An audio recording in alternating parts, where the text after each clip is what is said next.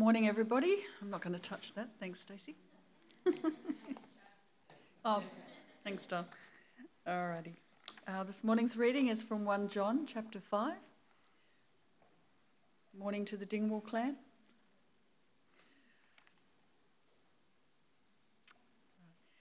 Everyone who believes that Jesus is the Christ is born of God, and everyone who loves the Father loves his child as well.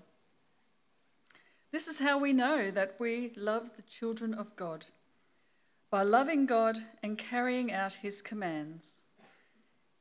In fact, this is love for God, to keep his commands, and his commands are not burdensome. For everyone born of God overcomes the world. This is the victory that has overcome the world and even our faith. Who is it that overcomes the world? Only the one who believes that Jesus is the Son of God. This is the one who came by water and blood, Jesus Christ. He did not come by water alone, but by water and blood. And it is the Spirit who testifies, because the Spirit is the truth.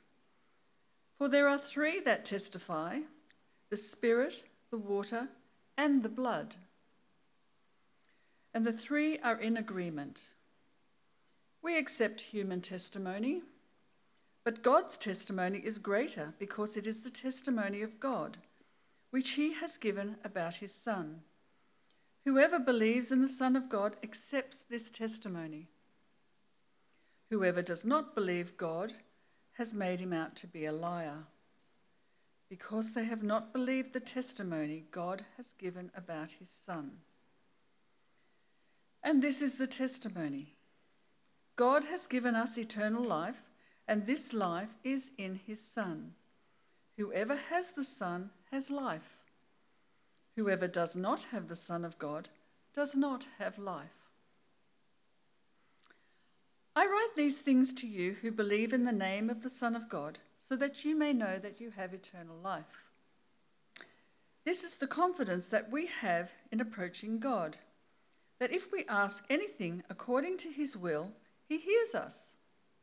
And if we know that he hears us, whatever we ask, we know that we, that we have what we have asked of him. If you see any brother or sister commit a sin that does not lead to death, you should pray and God will give them life. I refer to those whose sin does not lead to death. There is a sin that leads to death. I am not saying that you should pray about that. All wrongdoing is sin, and there is sin that does not lead to death. We know that anyone born of God does not continue to sin. The one who was born of God keeps them safe, and the evil one cannot harm them we know that we are children of God and that the whole world is under the control of the evil one.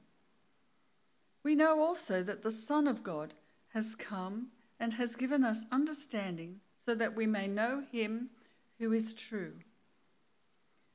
And we are in him who is true by being in his Son, Jesus Christ. He is the true God and the eternal life. Dear children, keep yourselves from idols. Thank you. Morning again, everyone. Uh, our six to eight people are heading out for their uh, time of Bible study. For the rest of us, please do keep your Bibles open where they are in uh, 1 John chapter 5. And I will lead us briefly in prayer and we'll get stuck into this wonderful part of God's word together. Let's pray. We thank and praise you, Heavenly Father, that you speak to us in your word, the Bible. Uh, we pray that you'll help us to set aside hindrance and distraction now so we would listen with attention and with reverence that we might become more like our Lord and Saviour Jesus Christ. And it's in his name we pray. Amen. Uh, brothers and sisters, syncretism is a word that I think every Christian ought to know. For us, syncretism means taking God's true revelation and combining it with other religious or worldly ways of thinking and living. And for Christians, as I'm sure you could guess, syncretism is and has always been a big problem. A classic example of syncretism in the history of the church is that uh, when Christianity started to spread in earnest across Europe, both east and west, in the 6th century and beyond, Christian missionaries would often come into contact with pagan villagers who believed in, for example, magic wells, wells that had water that supposedly had magic or healing properties. Now, rather than denouncing the pagan superstition, often Christian missionaries, in order to entice converts or to seem more appealing, would simply rebrand such things using biblical terminology, such that by the time of the Reformation in the 16th century, the medieval church had a whole bunch of rites and rituals that use, in this example, holy water, even though no such thing exists in the Bible. The Apostle John, whose letter we've been studying for a number of weeks now, and which we're going to conclude today in this final chapter, does not use the word syncretism, but when he uses the term idols, in that very last line, which on first reading often sounds like this haphazard, just chuck it in there at the end kind of vibe, right? When he uses that word, this is the kind of thing that, in the context of the rest of his letter, he is warning the church against. And what John has been writing in this letter is just as relevant to our church today as it was in his church in the first century. We can so easily and often unwittingly distort the truth and therefore compromise the wonderful freedom and joy that we have in Christ by combining God's revelation with worldly philosophy or by combining Christian living with worldly living. So this morning, our loving Heavenly Father, through the inspired writing of 1 John chapter 5, will indeed equip us to keep ourselves from such idolatry. And He'll do it by differentiating God's genuine revelation from versions that distort it by combining it with worldly philosophy.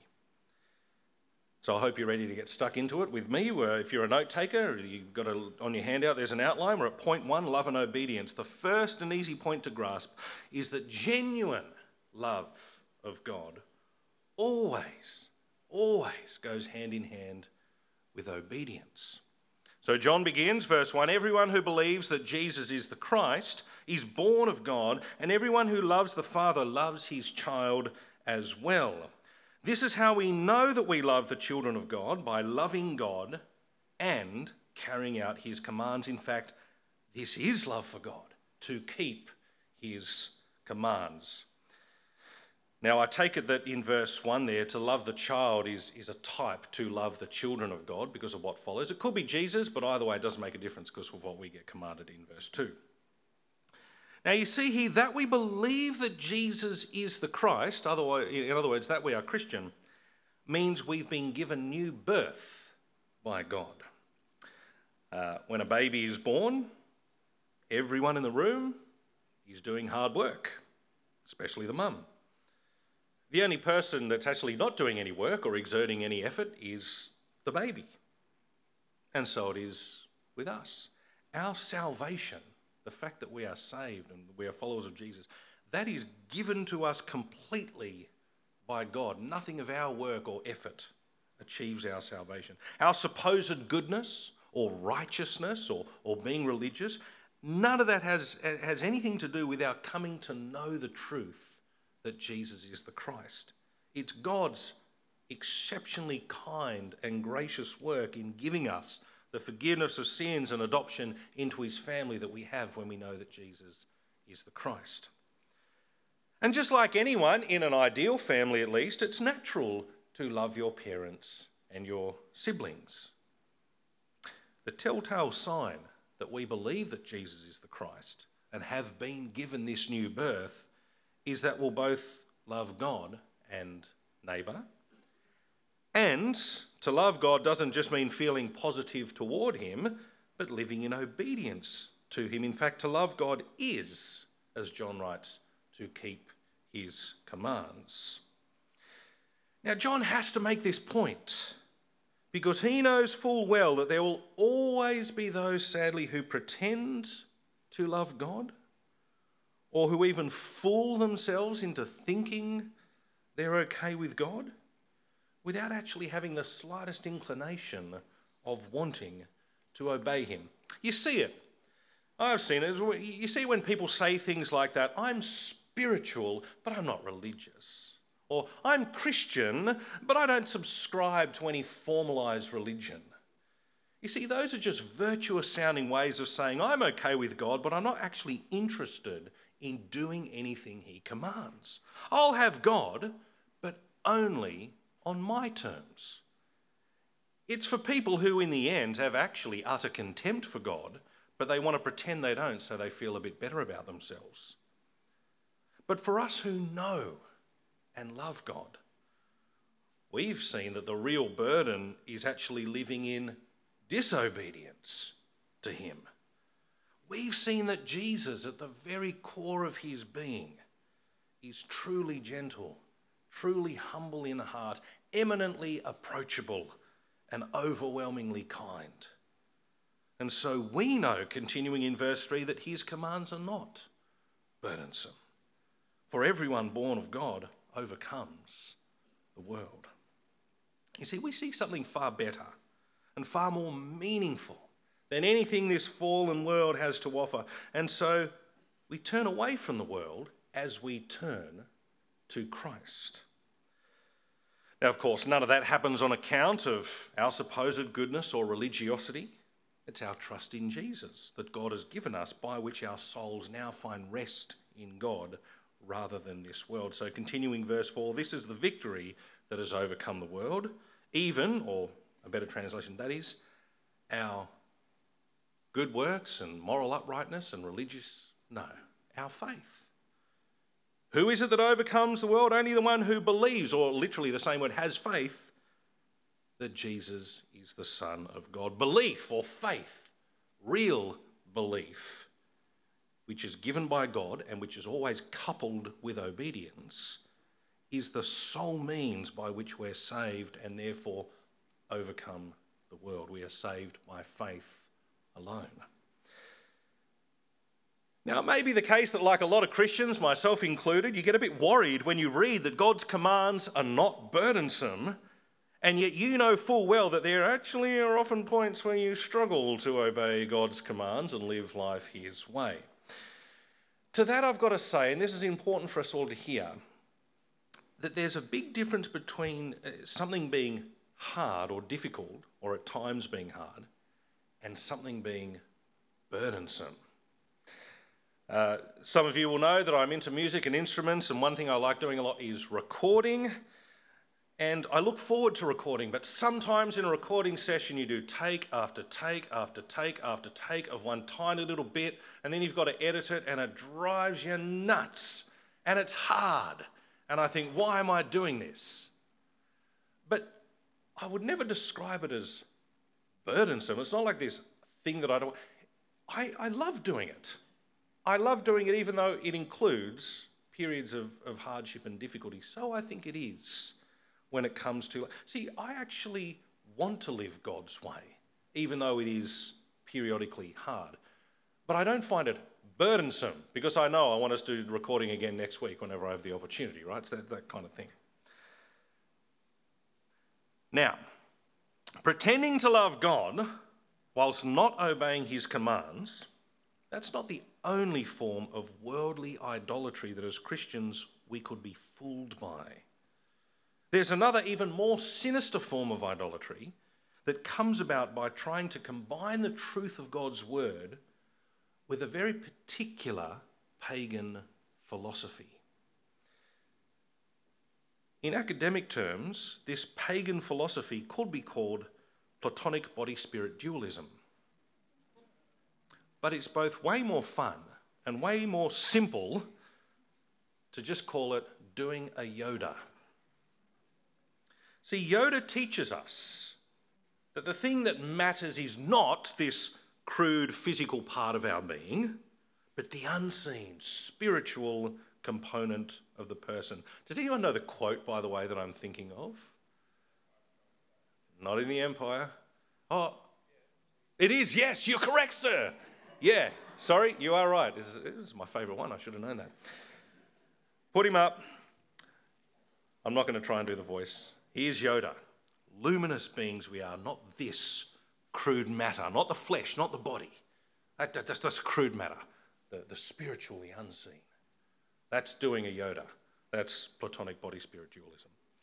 Now, if we Christianize this view, if we do a good bit of syncretism with it and try and fit it in with God's revelation, then, well, we'd rightly point out that as Christians, it's not the force, but it's God the Holy Spirit who does genuinely dwell within us, non physical. So, to follow the Spirit must be what matters, which is right and true.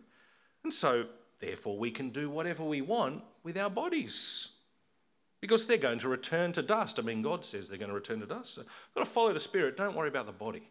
Food for the stomach, stomach for, the, for food. God's going to destroy them both. So, you might as well get as much bodily pleasure as you can. It has nothing to do with your true spirituality. There's a good way of, of syncretizing. Even worse, you might think that God's Spirit Himself gives superior revelation to what Jesus gave. Uh, you see, Jesus limited himself, didn't he? By being in the physical world and having a body. His revelation was the best it could be during his time, but now, having given us access to the work of the Holy Spirit, we now have revelation far superior to that which Jesus gave in his earthly ministry. Uh, Jesus is step one, sure, but the Holy Spirit gives us a major level up as Christians. But then, of course, we remember that Jesus can't possibly be inferior to the Spirit, so you know what? It simply must be the case that in his earthly ministry, and especially in his resurrection, by which he was shown to be the Christ, Jesus must have only appeared to be truly human. In reality, of course, in order for him to be truly spiritual, Jesus could only have been raised in a non physical way. We wouldn't want humanity sullying heaven, so he, he shed his humanity. He's raised only in a spiritual way. Now, clearly, friends, all of this is unbiblical. But these ways of thinking were present in John's day, and I guarantee you they are very present in our day. So, how does John help us to avoid such idolatry? How does he help us keep ourselves from such idolatry. Well, verse 6 he teaches This is the one, Jesus, who came by water and blood, Jesus Christ. He did not come by water only, but by water and blood. Now, in John's writing, water is often synonymous with Jesus' teaching about God the Holy Spirit. You might remember when Jesus, back in, in John's Gospel in chapter 4, was with the woman at the well. He spoke of water that gives life, everlasting life. And in that same Gospel, chapter 7, that living water, we're told point blank, is Jesus referring to the Holy Spirit. It's an excellent metaphor for him to use because in the Old Testament, we see the same metaphor of water for the Spirit in Ezekiel 36. God spoke of sprinkling his people with clean water. In the, in the two verses that immediately follow, he says twice that's giving the Holy Spirit. But of course, Jesus' ministry wasn't only spiritual, it wasn't only water. He came not only by water, but also by blood. And of course, blood is, is a shorthand way of saying something like flesh and blood physical, flesh, body, humanity, real. In the Levitical law, the blood represents the very real and physical life of the animal about to be sacrificed, which really has flesh because they chopped it up and burnt it. So, yes, Jesus has a fully divine spiritual nature, true, but just as much and very just as importantly, he has an equally fully human, bodily, physical nature. And to put the nail in the coffin, that truth happens to be what God the Spirit Himself attests to. And so, verse 6 and it is the Spirit who testifies, i.e., that Jesus is bodily as well as spiritual, because the Spirit is the truth. So, of course, you can't separate the revelation of God's Spirit from the revelation of God's fully spiritual and yet fully human Son. Hence, verse 7 For there are three that testify the Spirit, yes, the water, and the blood. And the three are in agreement. You cannot separate what God the Holy Spirit says and does from what God the Son says and does.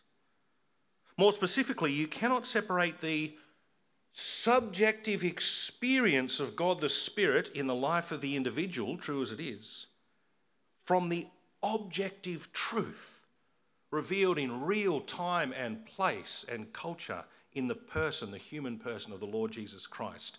And the Spirit Himself testifies that that is the case.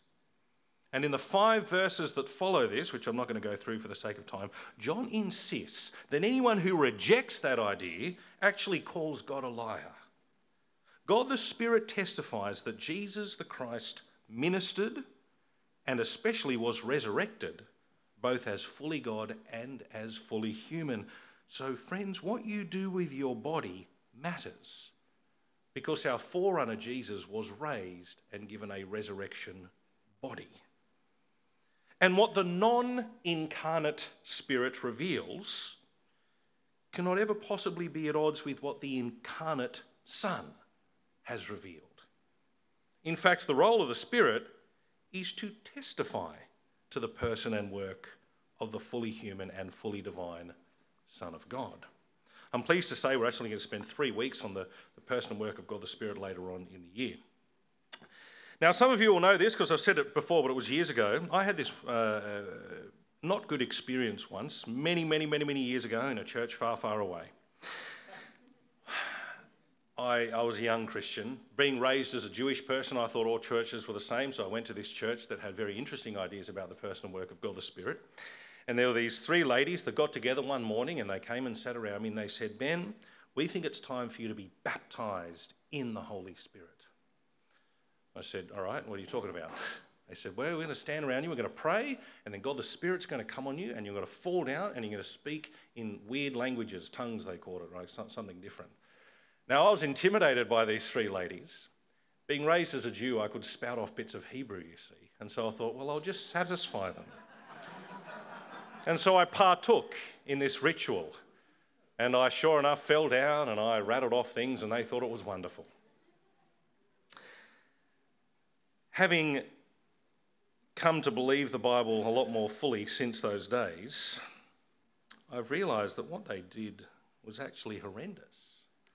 It's actually, it fits in the category of heresy, which literally is being untrinitarian. It divides the role of the Spirit so much from that of the Son because the way they explained it is you've trusted in Jesus that means you'll die, die, you'll go to heaven, but it's like you've come into a room and it's all dark. If you get baptized in the Holy Spirit, then the lights will be on and you'll realize your full potential for your life as a Christian. There were two stages. There was a definite division between what Jesus was doing and what God the Holy Spirit was doing that is anti Trinitarian, that is literally heretical. And that's the kind of thing that I think John has in mind to warn us against here, dear children, keep yourself from such syncretistic pagan idolatry. Keep away from it. And that brings us to John's third and final way of making sure we keep ourselves from syncretistic idolatry. Put simply, there's a bit of a catch all, but a telltale sign of a compromised Christianity, a telltale sign of the teaching that John would actually call the teaching of Antichrist earlier in the letter, is that those who get caught up with it will lose their confidence in approaching God. That's how you know something's wrong, when someone's losing their confidence in approaching God. Somewhere, somewhere along the line, something's dodgy if you lose your confidence in approaching God. In contrast, we who know the truth and have complete confidence in approaching God. So, verse 14 this is a confidence we have in approaching God that if we ask anything according to his will, which we know, he hears us. And if we know that he hears us, whatever we ask, we know that we have what we asked of him. You see, if God's revelation is objective, It doesn't change on the basis of my feelings. It's out there in real world time, place, real flesh and blood with Jesus in his ministry. If God's revelation is objective, then you can know for certain that whatever he has promised only ever always can be relied upon. For example, God has said of his children that if any of us sin, we have an advocate with the Father, Jesus Christ, the righteous one. We see that in the first couple of chapters of John, right? And so, if, for example, I pray for my brother or my sister in Christ who, who, who has just sinned, that God will forgive them, I can know, not question, I can know that I have exactly what I've just asked for. Just as I could pray that prayer for myself. And that happens to be exactly the example that John himself gives. Look at verse 16. If you see any brother or sister commit a sin that does not lead to death, you should pray and God will give them life. I refer to those whose sin does not lead to death. There is a sin that leads to death. I'm not saying you should pray about that. All wrongdoing is sin, and there is sin that does not lead to death. We know that anyone born of God does not continue to sin. The one who has been born of God keeps them safe. That's Jesus, and the evil one cannot harm them. Now, I don't know this for certain, but I think that John is deliberately using a tautology that's saying the same thing in two different ways in verse 16. You see, assuming that death is being used in the biblical sense of being cut off from relationship with God, it is by definition impossible for a brother or sister to commit a sin that leads to death. By definition, our sins cannot possibly lead to death for we have an advocate with the Father, Jesus Christ, the righteous one. Or even in this very passage, verse 18, those who are born of God are kept safe by Jesus, who, as to his earthly nature, was born of God. So, here, what I think is going on in, in John's example to illustrate what John's teaching here. Uh, you probably have experienced this if you've been Christian for a while. I've had it a couple of times. I get talking with someone I haven't met before, and we chat for a while, and after a while, they find out, well, you know, what do you do for a living? I'm a Christian, I'm a minister. And, and sometimes the first thing they do is they say, oh, I'm sorry for swearing, right? because as, you know, the, the way they've talked, they've had all the, the colourful language, right? It's always humorous because, frankly, I couldn't care less. You know, I can swear as much as they want, right? And I'm not going to go out and say, Dear God, please forgive that person for their swearing. That's stupid. I would never think to do that.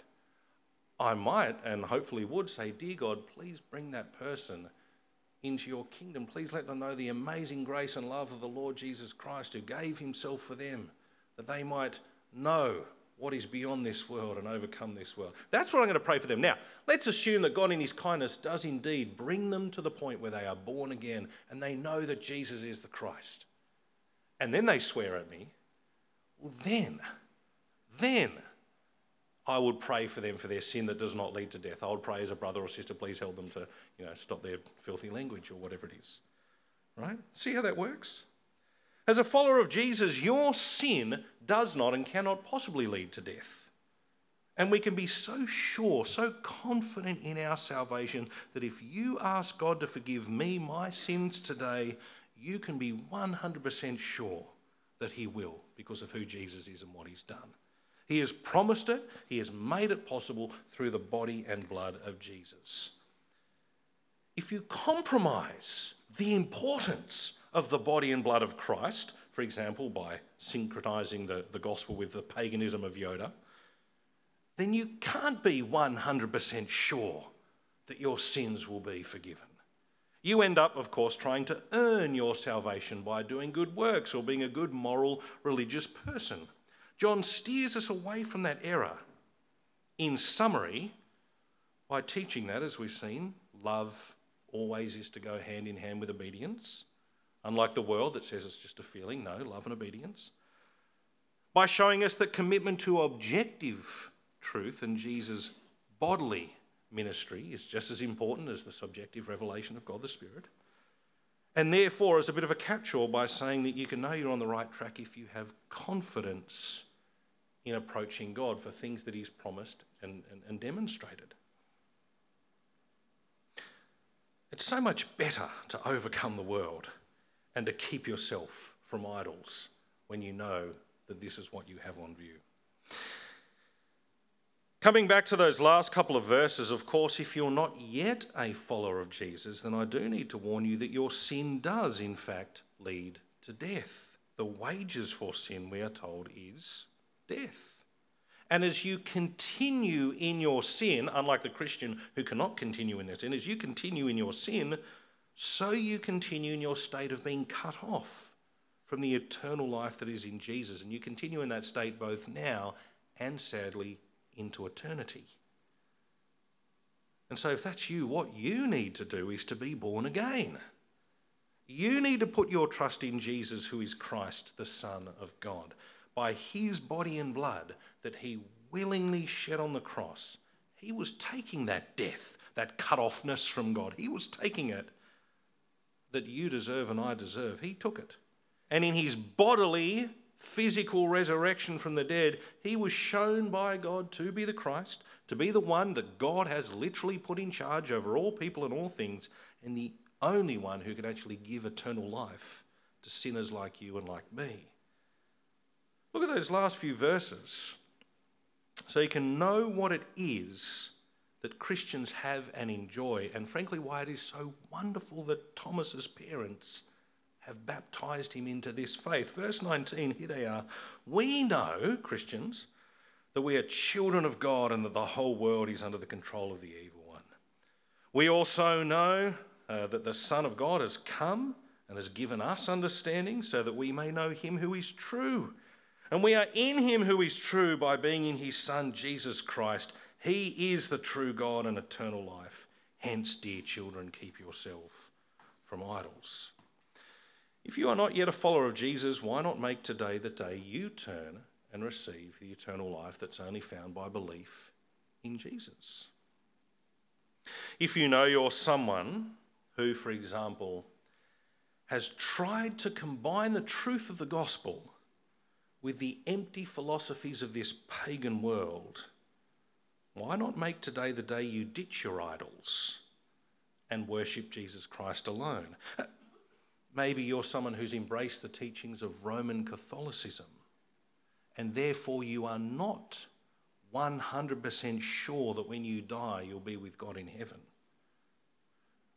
You don't have assurance. Renounce such idolatry and commit to what God, by His Spirit, has revealed in the Bible alone so that you might have assurance. Perhaps you've embraced a form of the prosperity gospel the gospel that tries to combine the truth of God's revelation with the empty values of this perishing world that chases after health and wealth and success and victory. Repent of such idolatry and embrace the true Jesus who suffered before entering his glory.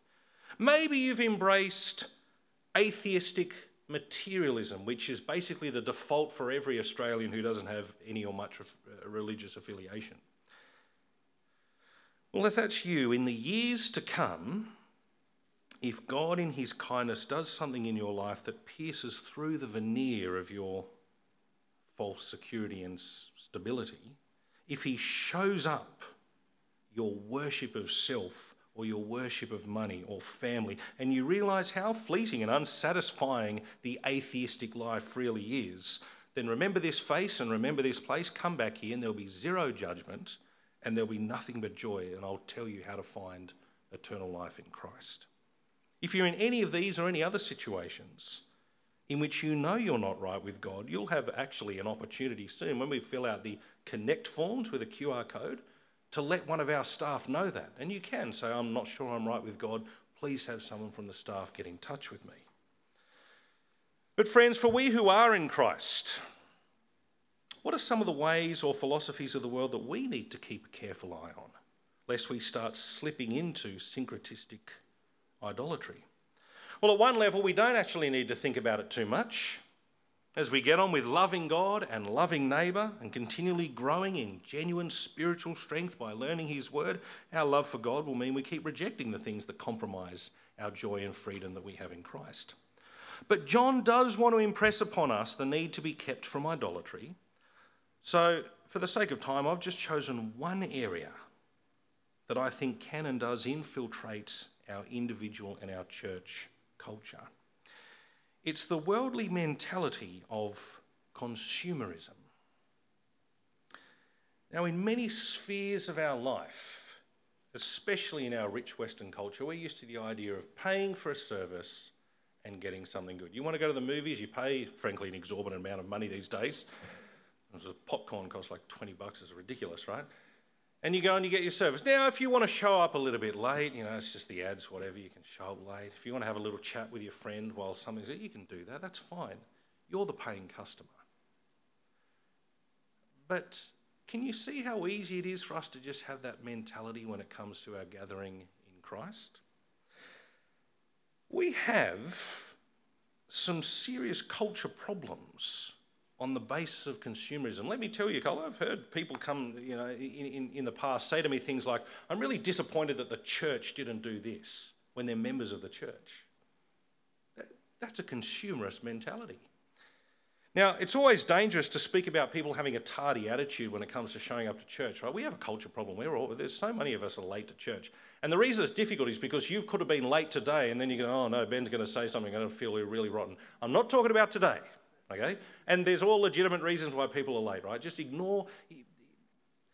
I'm talking about the settled, ongoing attitude that results in you just thinking it's fine to come here 10, 15, 20 minutes late, even though the typical visitor comes here 20 minutes early and there could be more people there to welcome them. Even though there are some people who make a tremendous effort because of a past experience that's been really difficult. It's hard for them to show up at all, and yet they do and you're like, oh, yeah, whatever, I'll go.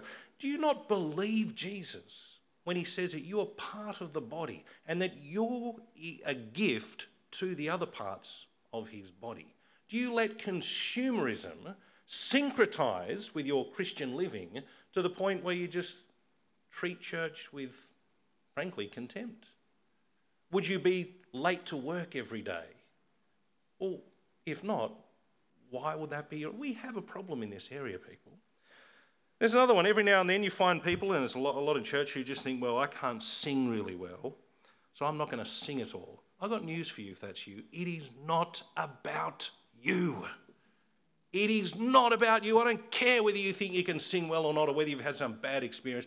It's for the sake of praising God and teaching and encouraging one another. Do you care about teaching and encouraging one another, or are you a consumer? Have you syncretized Christian faith with worldly philosophy? Dear children, keep yourselves from idols. Remember that our Lord came not to be served, but to serve and to give his life as a ransom for many. Every now and then, we have people that, rightly, for good reason, and probably for bad, leave our, our church congregation. Now, one of the most wonderful things you can do when someone leaves is, is have a celebration of their time with us, thank God for what they've done, talk about what it is that they're going for and to and, and why they're departing. I love, I love when someone leaves church uh, properly, is what I mean. But it's just as much that there are people who, even long term members, who don't leave, they just stop attending. And that just tells you that the entirety of their thinking about their church experience had nothing to do with being family, had nothing to do with being a servant for the sake of Jesus and recognizing his body. It was a service and they're consumerist. Friends, keep yourselves from idols. Amen.